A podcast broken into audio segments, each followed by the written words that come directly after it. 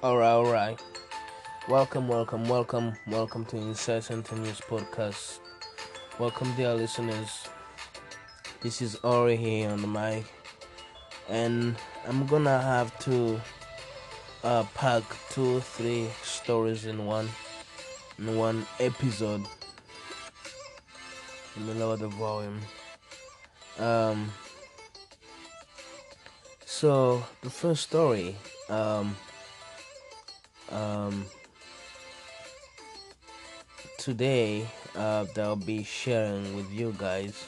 It's about Florida, the Sunshine State. Yeah, the Sunshine State. Yeah.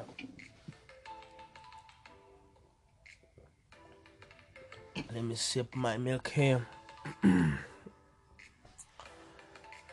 okay, uh, the story it's from um, the editorial blackamericaweb.com reads Florida just made it even harder to prosecute cops who shoot unarmed black people. The state stand your ground law has been widely seen as legal protection from killing black people. Um, and it, this um, article was written by one of the staff from News One Media, uh, and has been reposted by BlackAmericanWeb.com. So, um, without further ado, let me start reading the article. It says Florida's Stand Your Ground law in court is what has allowed many people to literally get away with murder, as we saw in 2012 when George Zimmerman killed Trayvon Martin, an unarmed, an unarmed teenager whose only crime was having brown skin. But now the Sunshine State was doubling down on that law, referred to as a license to kill with impunity by expanding, extending actually by ex- extending its courtesy to police officers who were already heavily protected from criminal prosecution following suspicious shootings. The Stand Your Ground law, which can be found in multiple states, is a egregiously tighter in favor of white people who made up 30% of nas- nation guns law owner, I mean nation guns owners, and the legal wording describing it is quite troubling.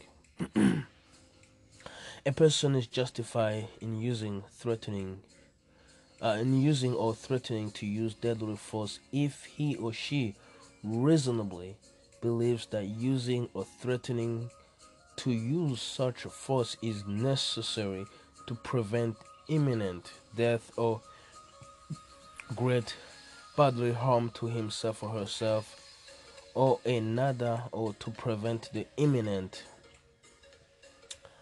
uh, uses uh, imminent, uh, commission of forcibly felony the infamous self-defense law states quote a person who uses or threatens to use deadly force in accordance with subsection, subsection, yeah, subsection does not have a duty or uh, to retreat. Actually, a duty to retreat, and has the right to stand his or her ground if the person using or threatening the deadly force is not engaged in a criminal activity and is in a place where he or she has a right to be.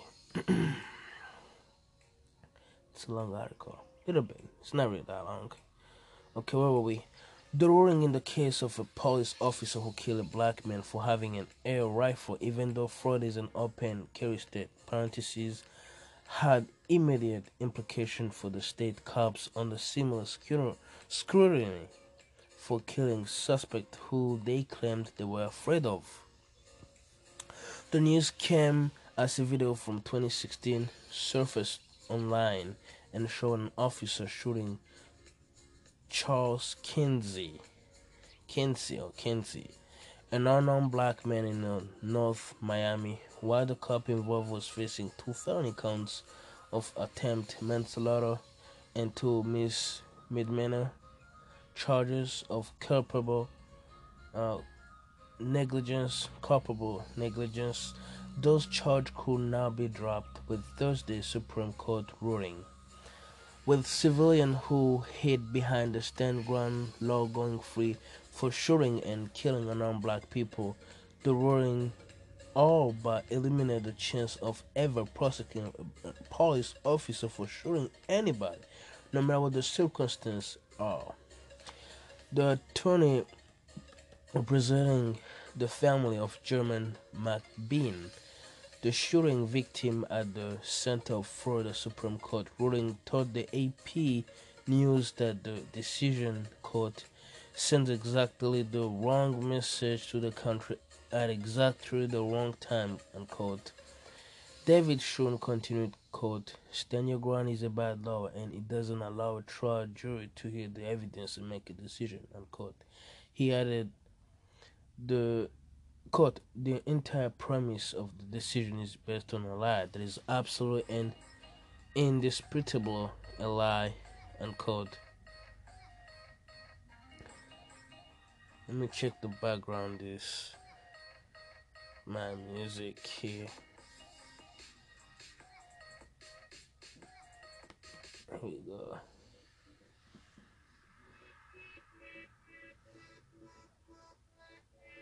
Okay, I think it's good. okay. Further law enforcement, of course, begged to differ. It's a groundbreaking rule, uh, unquote um, quoting actually, Florida Defense Attorney Eric Schwartzreich said, quote, every law enforcement officer, every law enforcement office in the state of Florida can go to work and do their job. And now what about being second guessed? Well, guys, all I can say, uh, you know, um, in Florida, there really a lot of white supremacist guys. So, I mean, it's no brainer that um, this law was passed. Uh, they want to enable these white supremacist soldiers in uniform. I'm saying all the cops are bad, but these white supremacists have been enrolling in um, police academies and military academies. It's well documented you know so they really want to get a you know get go from killing us for killing black people with total impunity. I'm not surprised. I won't speak much about this because it's it's well there you know it's well apologize. It's well really um let me stop a minute. I was saying i had to take a break i apologize because my I was really uh, coughing a lot. Um, I was saying like you know it's it's really uh, legalized. Um, it has been legalized in many many states. You know to really shoot black people indirectly. That been it has been really legalized. You know they always all these cops they were always uh, screaming, "Oh, that we pose a threat that we." Uh, represent the threat because they were, you know, shocked. They were, you know, afraid of of the harm that we may cause on them. But we both know it's it's in a you know one the reason they make one the explanation they try to give you know uh to the juries which are both most of them white supremacists they're always trying to give you know, all these reasons to the jury so they can be uh, exonerated. And in most of the case, they are. They always exonerate. You know, over 98 or 99% of these cops that shoot and kill black people, they go unpunished. They don't face any judicial consequences. So there's no really justice for black people uh, in this country. Has never been. It's all this big lie. Yeah. So that's my take on this story. Uh, another story I want to talk about. Uh, let me see. I'm scrolling the page, see what kind interesting story I can share with you guys. Uh, so this is definitely this is one of the reasons we need black news. Uh, yeah, I want to talk about this really uh painful story that comes from Tennessee. Um, of this sister who really did not really get a chance to, you know, defend herself. So, if you have been turning with the uh, criminal justice news, you will know that there's a a young lady. I think now she's in her early 30s. Her name is Cyntoia Brown. You know, she was sentenced um, a few years ago to serve 51 years. Uh, or I think 60, 51, between 51 and even probably more um, years in jail for killing a white man who um, tried to kill her. Um, so she was at a time, I think she was kind of like 16 at the time of her arrest. Um, so she was actually like, you know, selling her body because you know she was uh, booted from her own uh, family house, so she had to really try to survive, you know, and um, in 2004, uh, Brown killed Johnny Mitchell Allen, who she says solicited her for sex after she was forced to serve as prostitute by her boyfriend. So, cutthroat, in quote. The HuffPost reports that she says that she shot Allen after she saw him reaching for a gun. Prosecutors believe that she was trying to rob Allen and she was tried and convic- convicted as an adult um, so that was really painful. Um,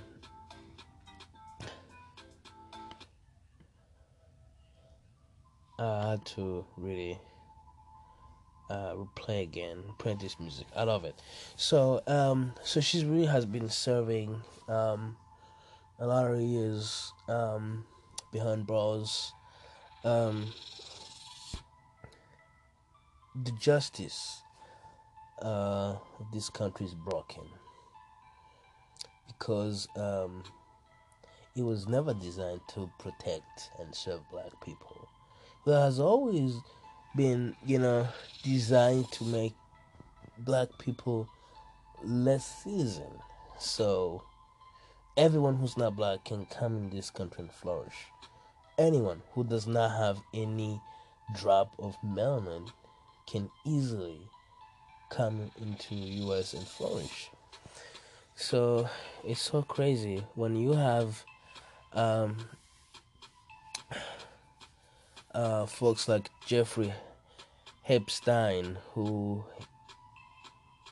has been reported for a number of years as a billionaire who raped and you know has forced young teenagers to pros you know uh what is it? What's the word again to prostitute themselves uh can go really without facing can go live a very calm life and not be able to face justice on the other hand, you have a sister who has been brutalized and criminalized, yet they send her, they sentence her to what in jail. Man,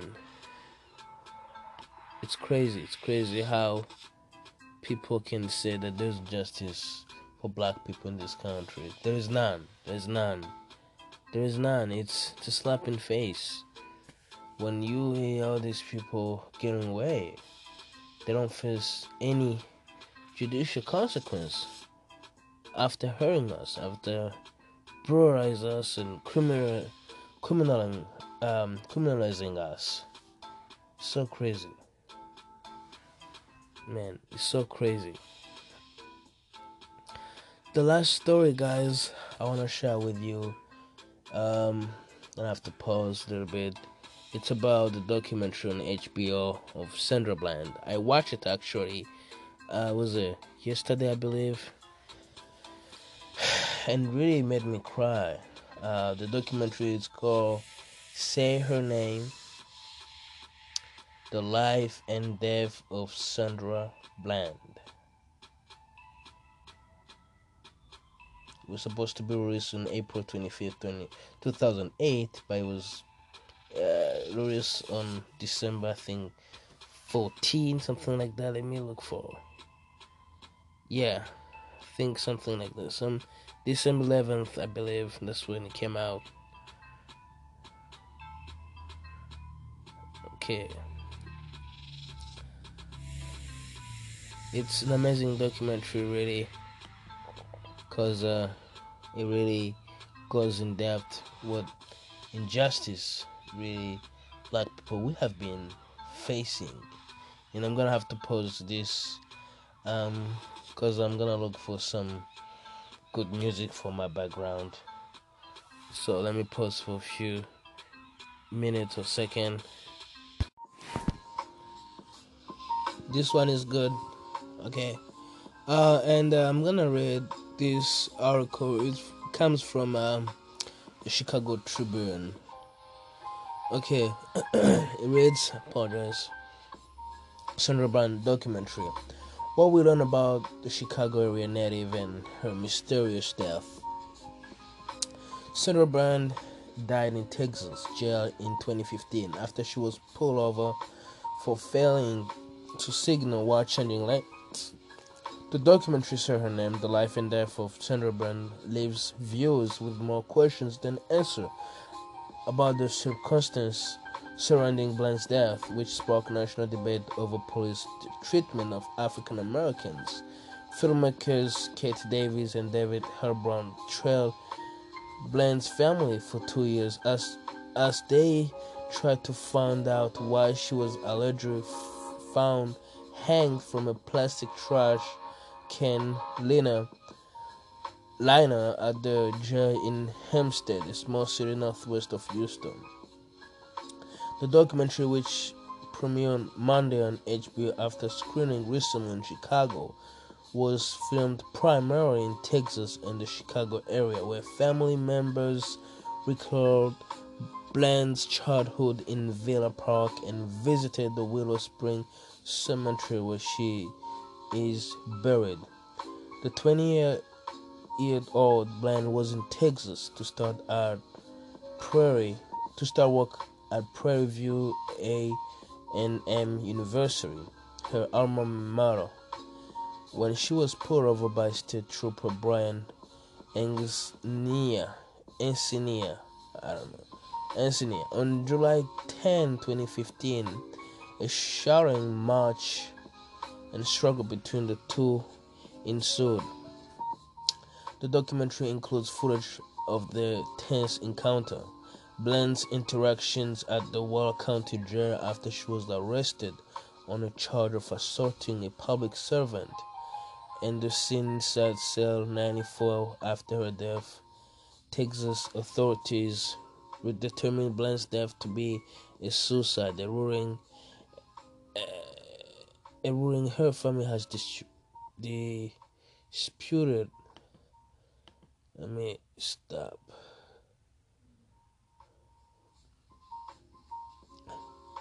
Okay, let's go back to our story. um, well, we everyone her family has dis- disputed amid unanswered questions about Bland's three days in custody. So, guys, um, this story, uh, it's about a story of injustice. It's about a story of how black people really face injustice. We face injustice if we are arrested. Really, not all the time, but majority of the time, we face injustice. These white supremacist soldiers, they make pretext. They uh, make up some stories they put us behind because they know that getting behind from the jail from prison is gonna be tough because systematically we have been poor we have been living in poverty and the jury is always gonna really exonerate them. So it's it's really a long shot game they're always playing. And that's what happened to Sandra Bland and one of the things I've been talking recently to my brothers and sisters who are black is that you know these white supremacist soldiers in uniform again in uniform as cops they watch our instagram accounts our facebook accounts so if they have to arrest you they're gonna really dig more on your bill on your um uh your thoughts, on your beliefs when it comes to these race relations. So they're gonna try to provoke you so they so they can have a very valid pretext to shoot and kill you. So it's very unfortunate what what happened to Sandra Bland, but this is an example of what black people we face and we go through and we're gonna keep continuing to go through. So i really don't know what to say guys. It's so sad to be honest. So sad that we cannot have justice in the 21st century it's so crazy so crazy Um, out loss of my words to be honest. I'm gonna end here guys. I'm gonna end here. Um I'm gonna end here you have yourself a great weekend. Um um yeah. It was Aury on the mic. I appreciate you for tuning in. I'm gonna try to work on some few projects. Um, next week, I, sh- I believe I should be able to drop some, you know, few episodes, two or three or four. I'm gonna try to grab at this four, you know, just to make up to the days I have missed. I have really missed because I really missed doing some podcasts. Um, um, episode with you guys. Uh, yeah, sharing my knowledge, my experience about different kind of things. So, yeah. Um, yeah, definitely. So, I'm gonna end here. Again, was Aury, Aury Sabushimike. Aury, it's A U R Y.